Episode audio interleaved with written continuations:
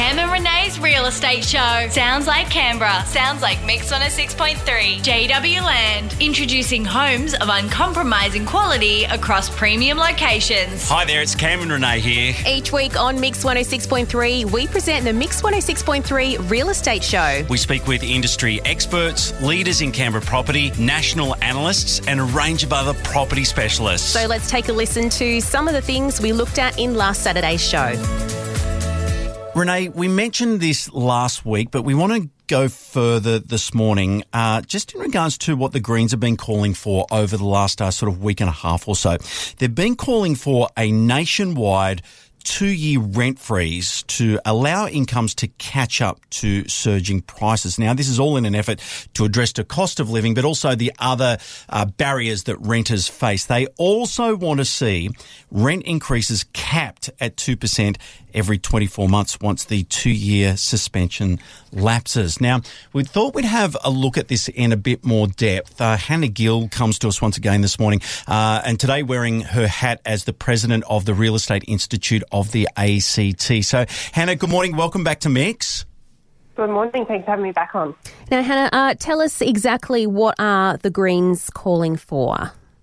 Yeah, as Cam mentioned, the proposal is basically a nationwide two-year rent increase freeze to allow wage growth to catch up with increasing rents, and that's followed by a rent increase being capped at 2% every 2 years thereafter. So a pretty significant change to what the market would be used to.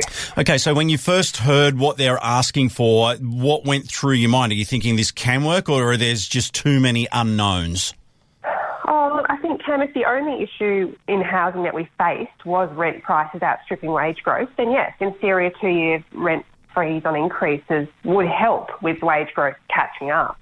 But unfortunately, it's one of many issues when we talk about housing that we need to consider. So, for example, my first thoughts were, hang on, we're seeing rising rates and taxes for the property owner, we're seeing increasing interest rates, and we're seeing all these other proposed changes to our tenancy legislation, such as we've talked about before, removing the 26-week cause notice to vacate, introducing minimum energy standards, and not to mention we're already facing a massive undersupply of housing in Canberra for rental. So my first concern was, gosh, well, if that's introduced on top of everything else, how many investors are likely to actually leave the market, creating further issues of supply and driving rents up more? And that's already a massive issue at the moment, isn't it? With as you say, with showstopper after showstopper after showstopper for people who are looking to invest or who already have investment properties, they're just going to pull out of the market, right? And so that's going to have the opposite effect to what they're trying to achieve.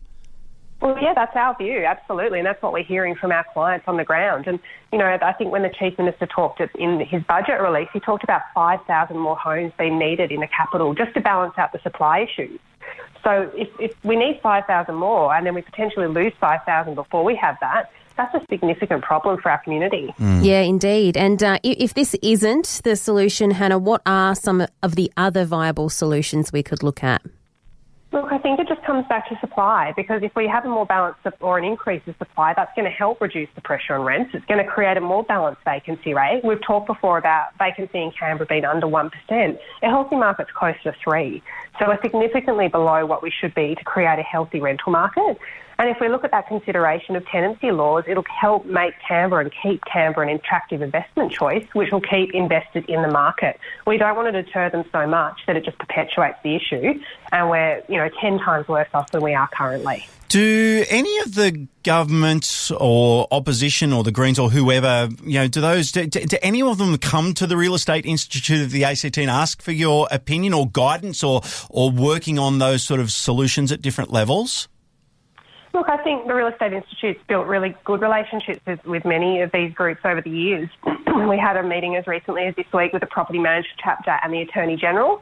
And, with all due respect, they're prepared to hear our feedback and hear the concerns we're receiving from our investors and also equally our tenants, because our biggest concern is the increase we're expecting to see from homelessness with all of this. So they're prepared to listen to us, but obviously policy is complex and it's not straightforward and it takes time. But the issues right now, we need solutions immediately, unfortunately. Yeah, for sure. Well, we'll have to see how this plays out and we will stay in touch with you and touch base once we know more. Hannah, thanks so much for joining us this morning. Thanks for having me, guys. Talk soon. Thank you. Hannah Gill is the president of the Real Estate Institute of the ACT.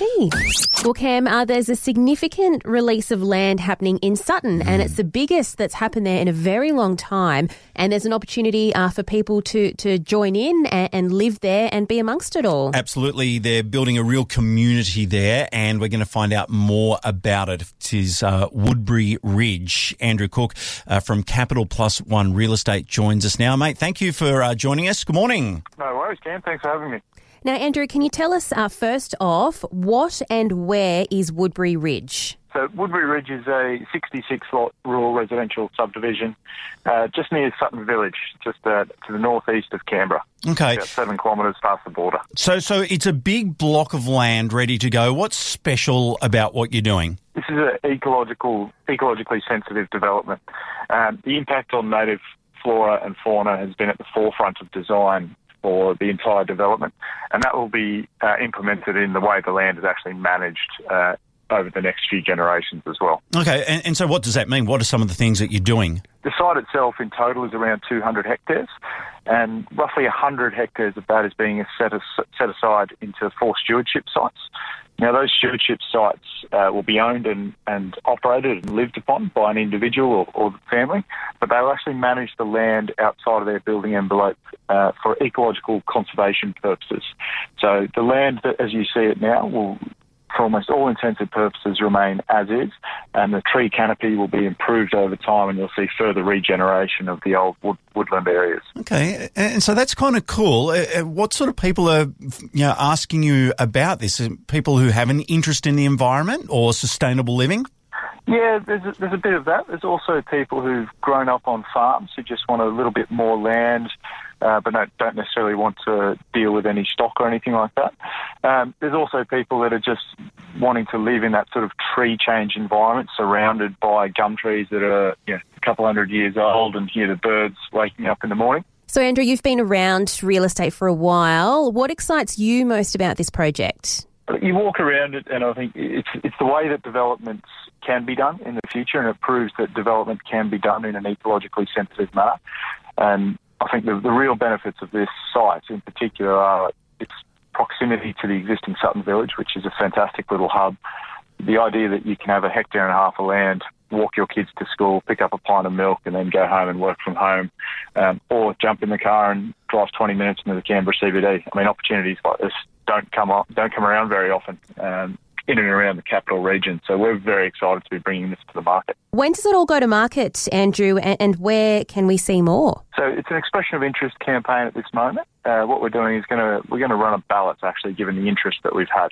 So that ballot will open on the 26th of September. So if parties are interested, we just encourage them to register their interest on our website, which is www.woodburyridgesutton.com.au. They can come out and have a look.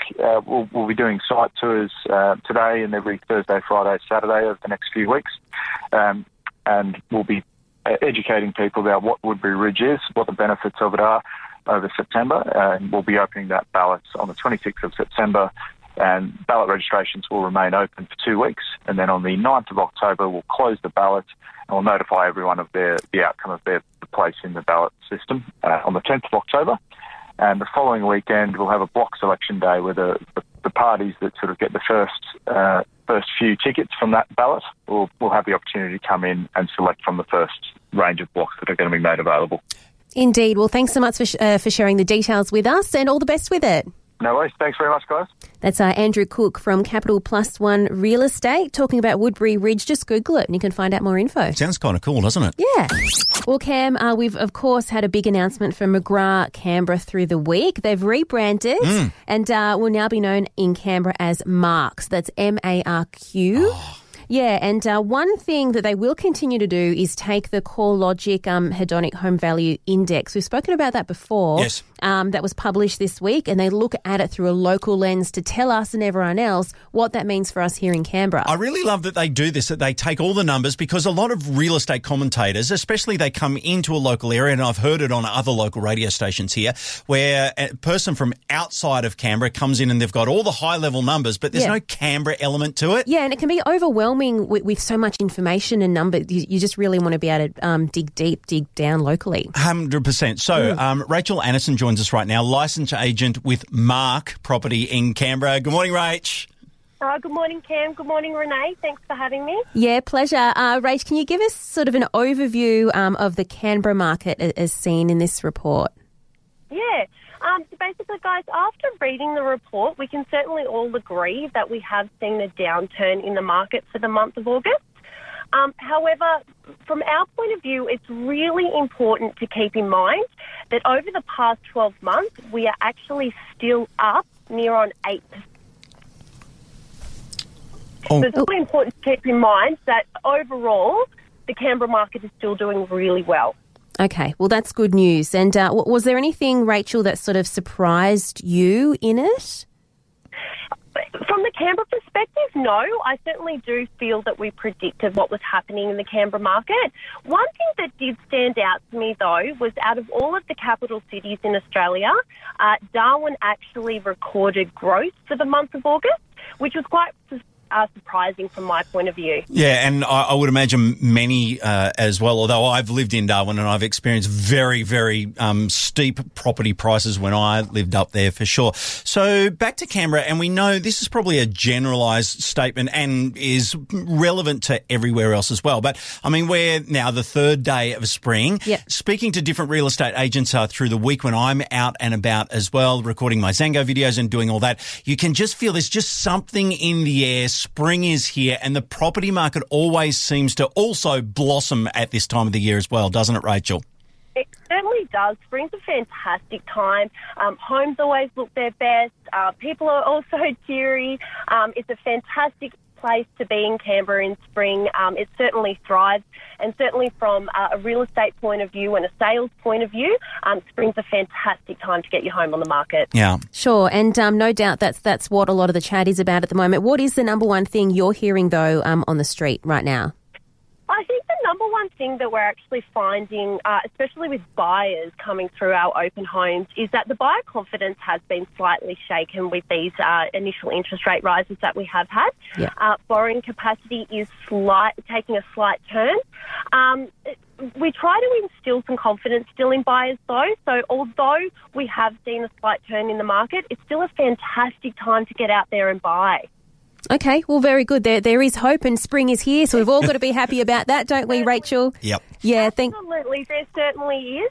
And one thing I can add on that is really leverage from your agent as well. So get out there, get some knowledge about the market, ask around and leverage from those people closest to you. Canberra's a fantastic capital city to be in. Yep, very good advice there, Rachel. Thank you so much for joining us this morning. So much for having me. Thank you. Rachel Anasson, licensed agent with MARQ Property in Canberra. There you go. Well, those are the interviews we most enjoyed in last week's Mix 106.3 Real Estate Show. If you love hearing about the latest trends or you're just up for a sticky beak, be sure to drop by for a listen this Saturday between 9 and 10. Cam and Renee's Real Estate Show. Sounds like Canberra. Sounds like Mix 106.3.